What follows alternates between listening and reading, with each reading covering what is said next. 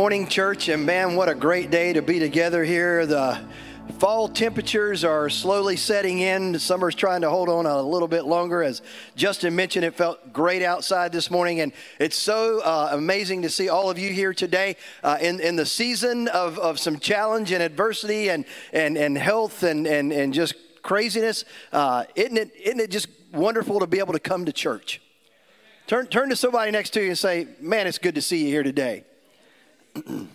Then turn back, tell them how good they look. We can't miss that opportunity, right? I mean, y'all are some good looking people in this room. And uh, as you do that, take your Bibles out. We're in the second week uh, of a study called Future World. And as we kicked off last week and talked about, we all kind of are intrigued by the future, what, what lies ahead, what's coming up next. And, and so we wanted to unpack that biblically because all the answers are right here in the pages of God's Word about everything that's going to happen uh, from here on out including eternity.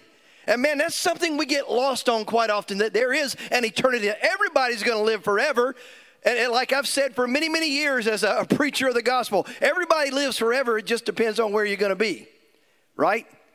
I mean, it's location. That, that's the key. So, the topic of biblical prophecy, and today we're talking about, last week we talked about signs. This week we're talking about the sequence of events, coming attractions. How many of you are movie buffs and you really like to go to the movies more so for the coming attractions they always show before the main event, right?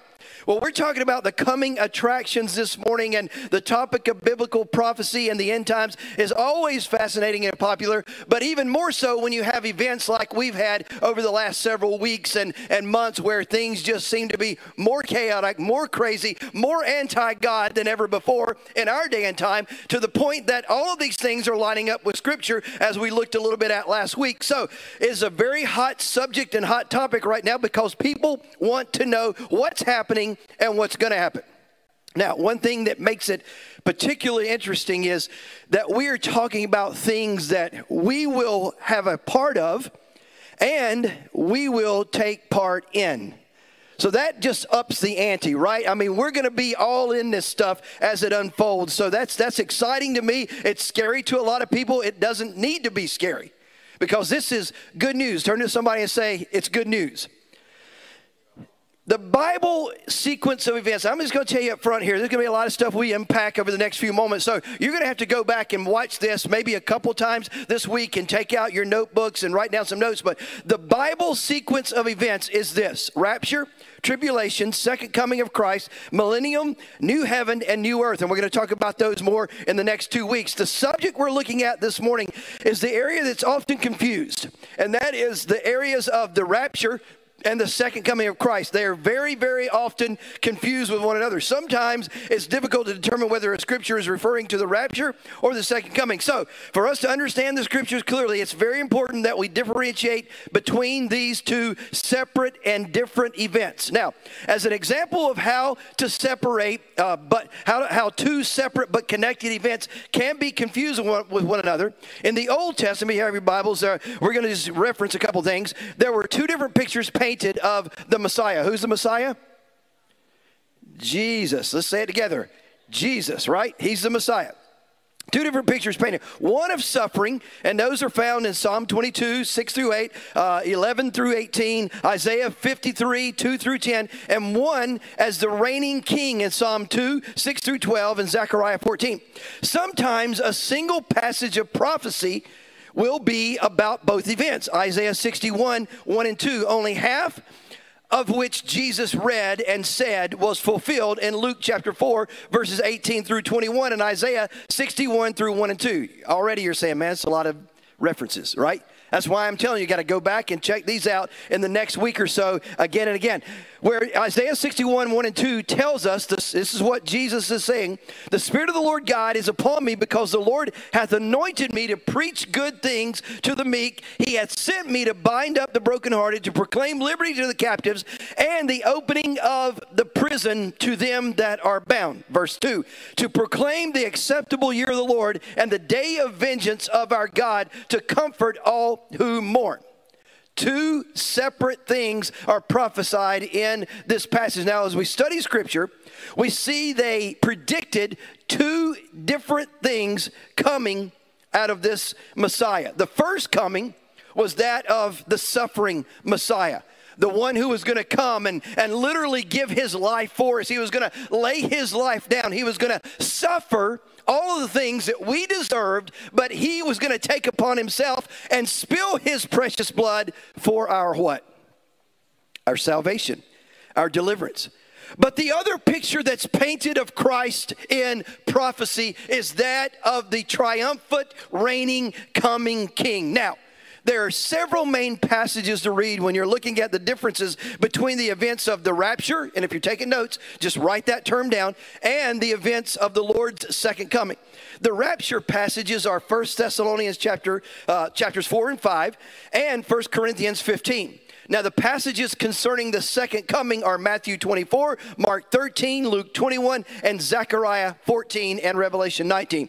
One thing we need to keep in mind, church, which will help us to rightly divide God's word in, in these areas as well, is to ask ourselves whether the passage is talking about Israel or of the church itself because we, we need to know that these two are not the same.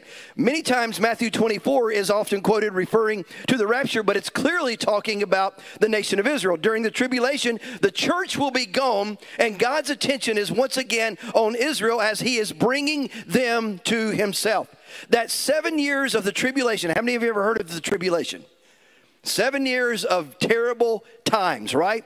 I mean, it's not going to be pretty. We think things are getting kind of heated now and tough now and, and, and really, really difficult for Christ followers, believers in the church now. Oh boy.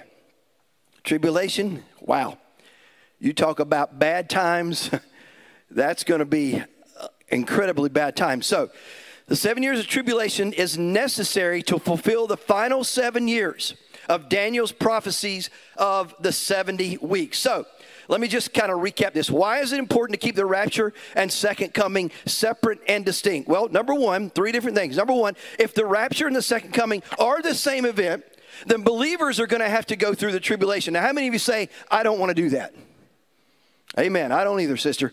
I don't want to be here for that. I don't want nothing to do with it. But if they were the same thing, then we would have to go through the tribulation, those of us who are believers, even though we are promised to be rescued from the wrath in 1 Thessalonians chapter 5, verse 9, and Revelation 3, verse 10. So you can check those scriptures out, write them down, go back and look at them later. We're promised that we will not have to go through the tribulation period or the wrath period. Now, number two, if the rapture and second coming are the same event, the return of Christ then is not imminent.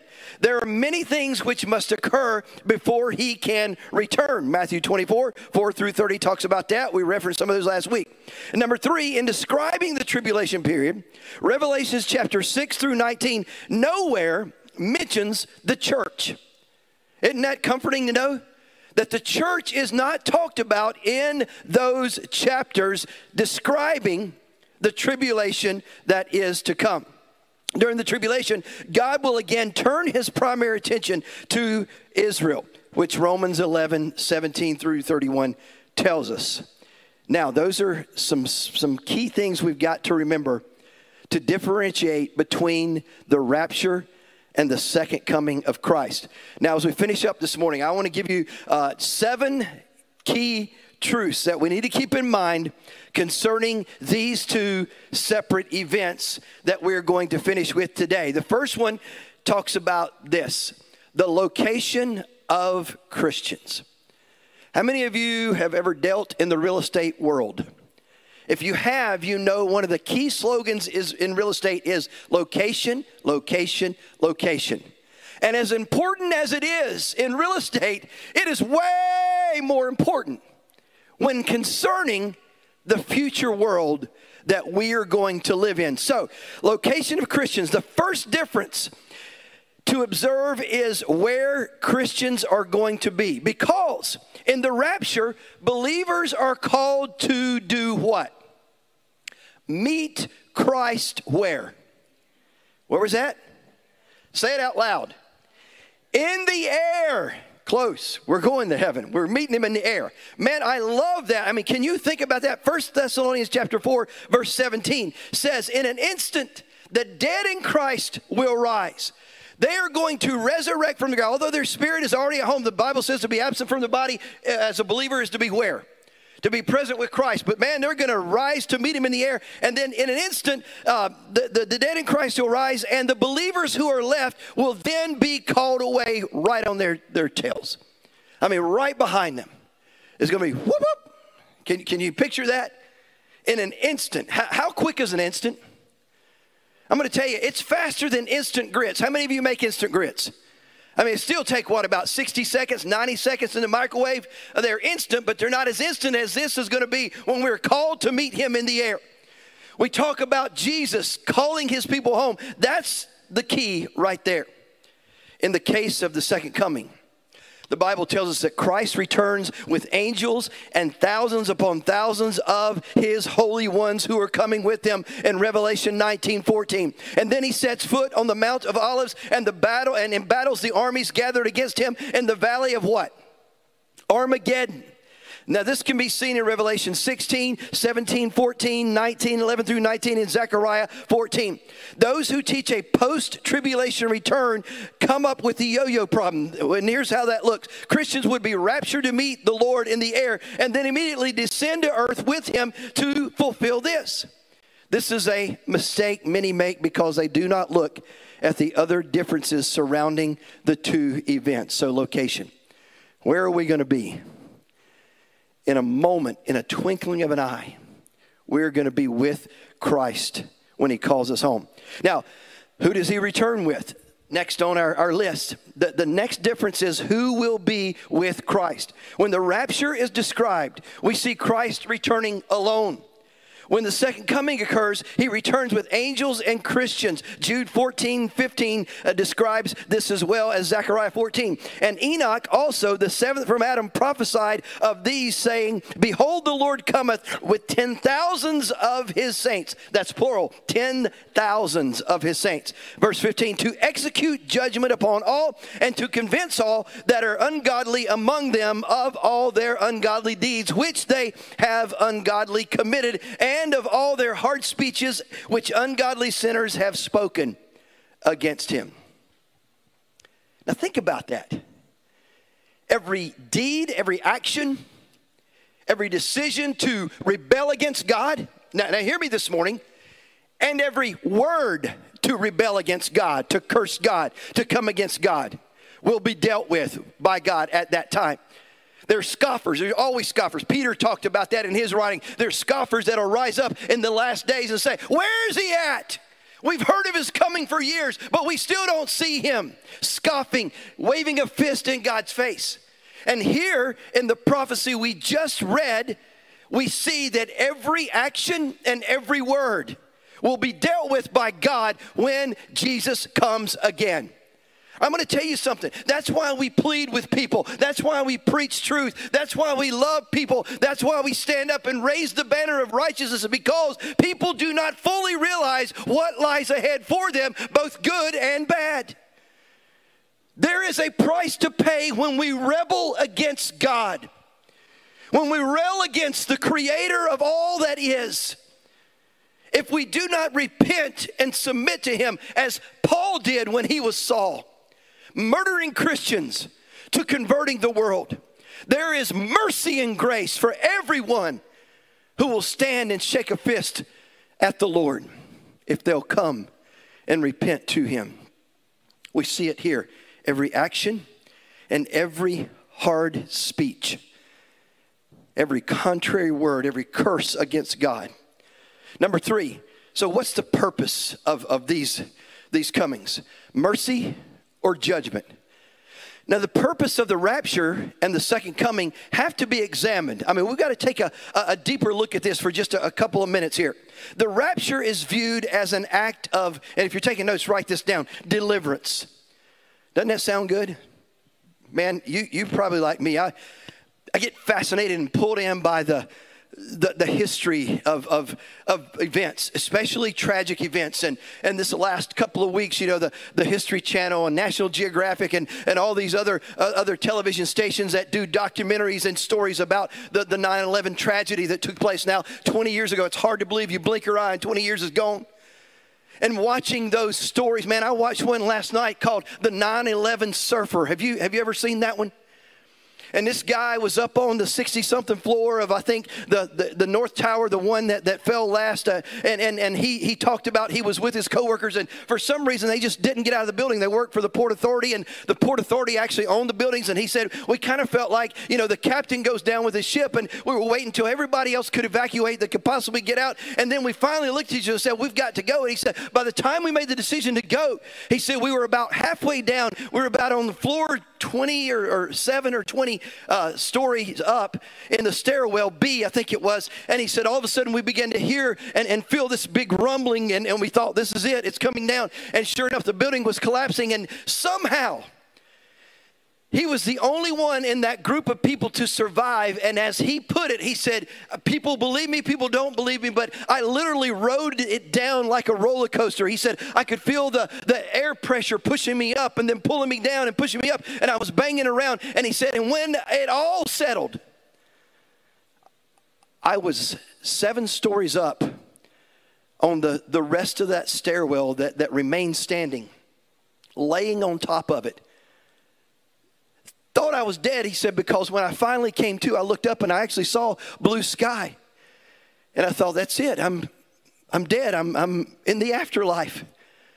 But then he said, I started choking because of the fumes and the smoke and everything. And I could tell, wait a minute, I think I'm alive. And, and I was hurting so bad. And he said, he said after a while, it took, it seemed like hours that a, a, couple of firemen actually had climbed up just to see. And there, he, there he was. And they call him the 9 11 surfer. Check that out. But you talk about the relief of being delivered, of being saved, man. What a, he, he, shared about his wife was expecting their, their first child at that point in time and, and how, how amazing it was. He also he talked about just the reality of, of, of being spared and, and what that means and what he should do with his life. You talk about the rapture delivering us from everything that's going to happen on this earth after the fact. Look at me and listen to me, church. That is a, an act of mercy. That is an act of pulling us out. That is an act of saving us completely from everything that of wrath is to come to this world. The second coming is going to be an act of judgment. This is a coming of the conquering king that the Jews look for in his first coming, and they miss the suffering servant aspect of his mission. They said, That can't be the one that we're looking for. There's no way. He doesn't fit the bill that we have put together in our minds as the Messiah. And so they denied him of who he was in their hearts and lives. This is the coming of the conquering king. When Christ returns, it will be a glorious day for those who belong to him as he establishes his kingdom on earth, but it will be a dreadful day for all those who stand opposed to him. Listen to me, church. The key to understanding the rapture revolves around God's mercy and his wrath. Scripture makes it crystal clear that Christians will not suffer God's wrath. Can you say amen to that? Can you turn to somebody and say, that's some real good news right there?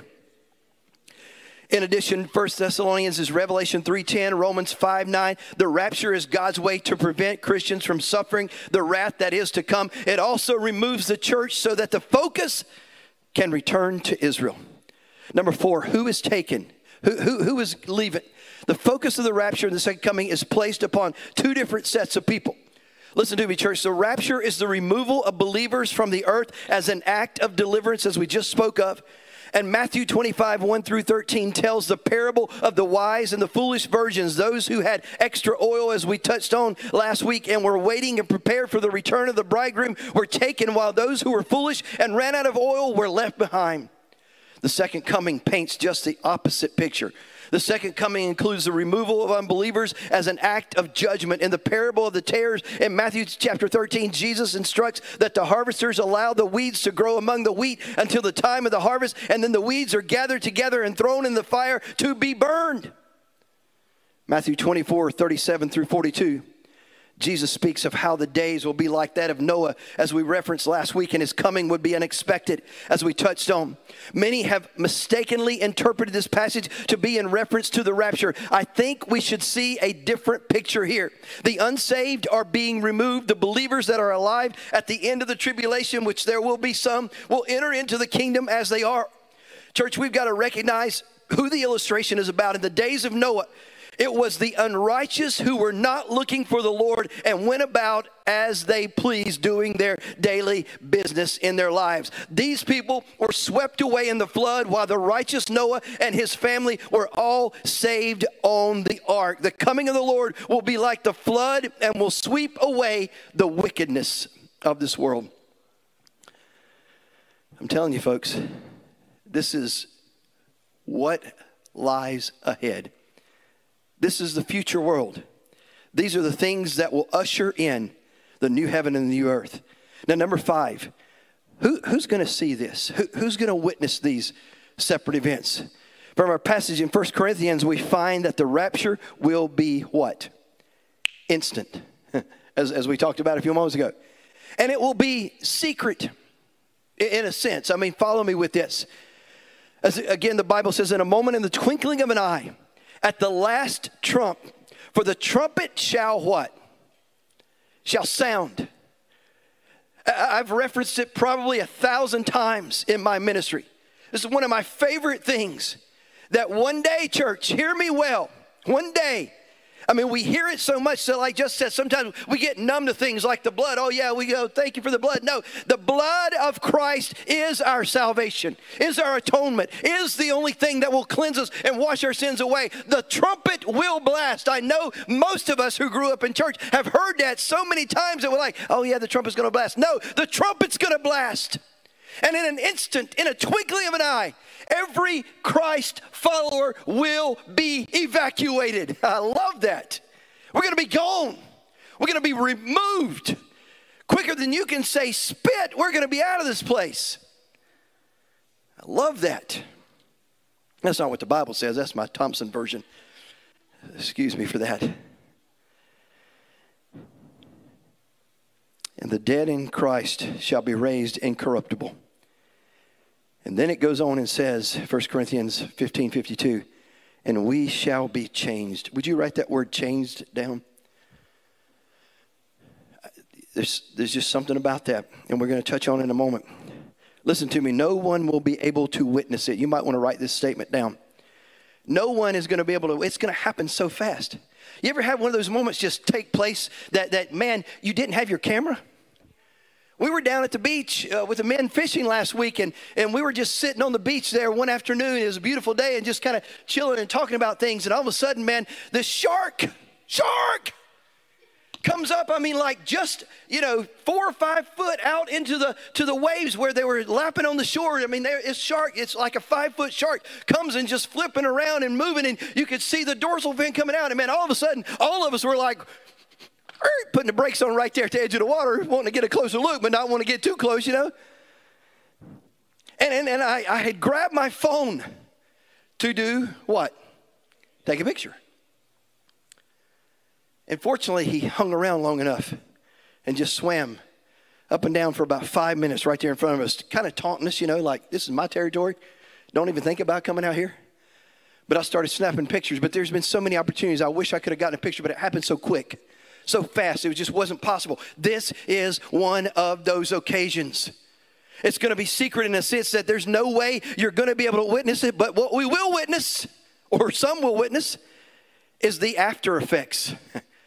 what happens afterwards. I remember growing up in movies about the rapture and, and, and, TV shows about the rapture and stuff where, where people were gone. All of a sudden, all was left was their shoes and their clothes, and just whoop, the Bible talks about it. Two will be walking together, two will be working in the field. One gone, one remains. What's going to remain of the one that's gone? We're going to need these clothes anymore, right? I don't know what all that looks like, but we use our imaginations. But I do know this that in a moment, in the twinkling of an eye, Jesus is going to take us home to be with Him. And nobody's going to be able to witness it, but everybody's going to be left witnessing the after effects of it. On the other hand, the Lord's return to earth will be very, very visible. In Matthew's Gospel, 20, chapter 24, verses 27 and 30, and Revelation 1 7, it declares that all will see him as he returns. Matthew 24, 27, for as the lightning cometh out of the east and shineth even unto the west, so shall also the coming of the Son of Man be. Behold, he comes with the clouds, and every eye will see him. Write that down.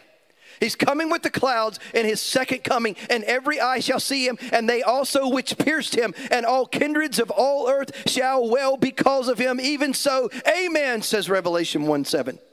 The people of the earth will mourn as they witness the Lord's return. We also learn that Jesus will return in the same way in which he left.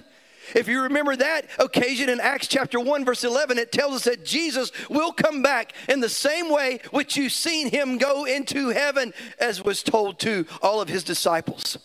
The prior verses tell of Jesus rising slowly and visibly as the disciples watched until he was hidden in the clouds. Could you imagine being there on that day?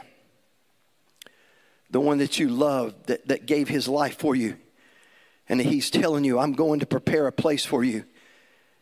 And because I go, I will come again and receive you unto myself, says John's writing, that where I am, what? What was that? There you may be also. He says, I will come again the second time in the same manner in which I went away. What about the timing of it? It's clear from Scripture that no one knows exactly when the Lord's return will be. No man knows the day nor the hour. In, in regards to both his return in the air and his coming to earth. However, we find from Scripture that the rapture is imminent while Christ's second coming follows certain recognizable events.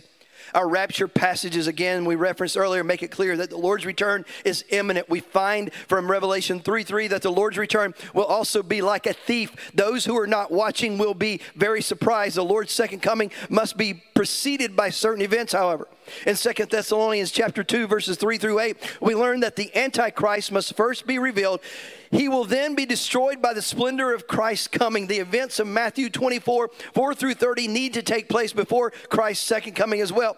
This passage is often used as proof that we are living in the end times and that Christ will soon return. Indeed, we have seen a rise in many of these things in our very lifetimes. However, there's going to be a much greater increase during the days of the tribulation. We know that this passage is not simply referring to the days before the rapture because in verse 15 it speaks of the abomination that causes desolation we talked about last week. We learned from Daniel chapter uh, 9 27 that this abomination occurs in the middle of the final seven, the middle of the tribulation time frame. Likewise, the return of the Lord at verse 30 refers to the second coming as we saw earlier. The Lord's return will occur, occur 1260 days after the abomination that causes desolation. Likewise, it will occur after the final 42 months, 1260 days or time times and a half a time, depending on the wording, according to Revelation 12, 6, 14, and 13, 5. So the timing is coming, but we don't know exactly when that will be. When? The trump will blast. And that brings us to the last thing that comes the coming of the millennial kingdom. The millennial kingdom follows the second coming according to a literal interpretation of Scripture. This causes problems for putting the rapture and the second coming together or immediately one after the other. At the rapture, Christians are immediately changed, right?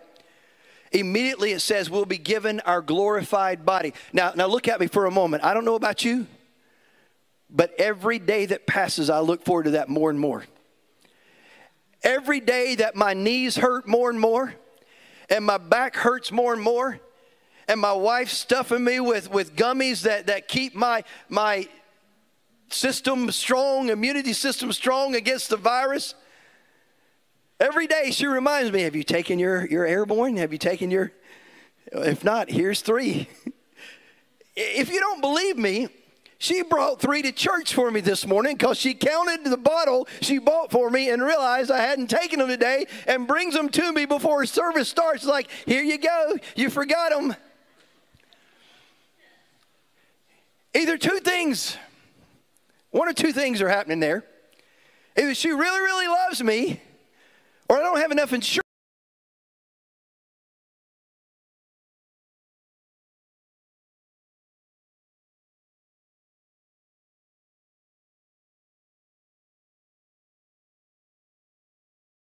If it is a much slower rate than what we presently see, The only explanation that allows us to see some entering the kingdom with their glorified bodies and others still entering with a physical body.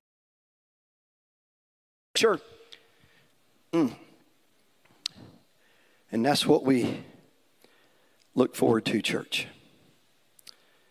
This is the sequence of events as laid out in Scripture that will lead us to the glorious future world that those who trust Christ Jesus with their lives have to look forward to. And as we wrap this up this morning, and I, as I said at the beginning, there's a lot of stuff that we have unpacked and quickly walked through. But I want this to be your takeaway.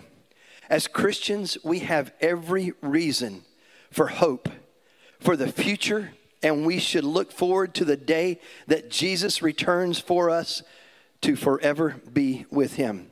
Amen? That's what this is all about. Everything. I, I like to say it like this Our future is so bright, we got to wear sunglasses.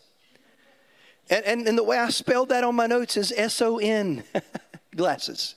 The sun, he's coming back again. He's coming for us in the rapture. And then the second coming, he's coming to take care of the final business that will await him. So the question is as you close your eyes just for a moment with me is not will we be a part of all these things? Because for sure we will. But where do we fit in with the rapture and the second coming? Will we be ready to go in a moment, in a twinkling of an eye, when Christ comes that first time? When the trumpet sounds and the eastern sky splits, as it says, and Jesus steps out on the clouds to return his people with him. Will we be ready for that? Are we ready for that? Because as we discussed just a moment ago, it could be any moment. Nobody knows for sure. So here's our mission. Plain and simple. I'm a simple guy. I'm a simple preacher. I don't make any claims otherwise. Here, here's our mission and it's two part to live ready, to live prepared for the trumpet blast and Jesus to take us home, to be, as it says, raptured. Called away is the, the, the terminology there. To be called away instantly, faster than instant grits. And then the second part of the calling and the mission that we have upon us is to live a life that helps others be ready when the time comes, when Jesus calls us home. So, all I ask this morning is this if you're in this room and you would say, Pastor, you know what? I need. I need a little bit of help in, in getting the mission right. I, I need, maybe it's for myself to be prepared, first and foremost, to be living ready so that at a moment, in that twinkling of an eye, whenever that trumpet blast comes, there's no doubt I am living ready to go home. If that's you in this room or watching right now, this is your day and your moment, your opportunity to fully surrender everything you are to Jesus Christ. So, for just another moment, with your eyes closed, in this room and outside of it, who would say, Pastor, I want to live ready. I want to be ready. I want to make sure of that right now that I belong to Jesus and I'm awaiting that trumpet blast in my own life. Can I see your hands? If you're in here and would say, Pray for me. Yes, sir. Yes, sir. Yes. Yes, ma'am. Yes. Yes. Thank you. Thank you. Who else would raise a hand and say, Don't forget me? Some things that need to change in my life. And I prayed this morning as we were getting ready for services. I prayed this prayer and I, I, I prayed God change every one of us. Change all of us, Lord. Transform every single person. Lots of time I pray for the sinner that's unrepentant to come in and, and God change their hearts. But this morning I prayed specifically, as I've done other times, God change every single one of us today who are a part in any way of this service. So if you're watching, you need to do some business with the Lord. Would you just let us know? Let Pastor Rob know on, online. Let, let us know on the feed. Reach out and just say, hey, pray for me. And then, secondly, today, if you're listening to this in any capacity, not only today, but in the days ahead, I want to ask this. If you would say to me, Pastor, you know what? There's some change that needs to happen in me for the second part of that mission. I need to be more aware of the people around me that are struggling, that are lost, that are dying, that are apart from Christ Jesus that maybe are not ready with their lives. I don't want to be a person that just tries to ram it down their throats and just constantly beat them over the head with it. I want to be a vessel that the Holy Spirit lives in mightily and works through strongly to touch the lives of others for the kingdom of God with the gospel of Jesus Christ. What a mandate. What a life well lived that we live ready ourselves and we live to help others get ready.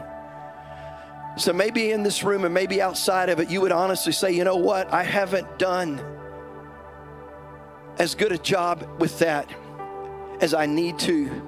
I haven't lived with that constant awareness that everybody I run into is a person that Jesus created, died for, loves beyond everything, and wants to have as a part of his family. But God help me from now on to change my perspective, change my heart change my life.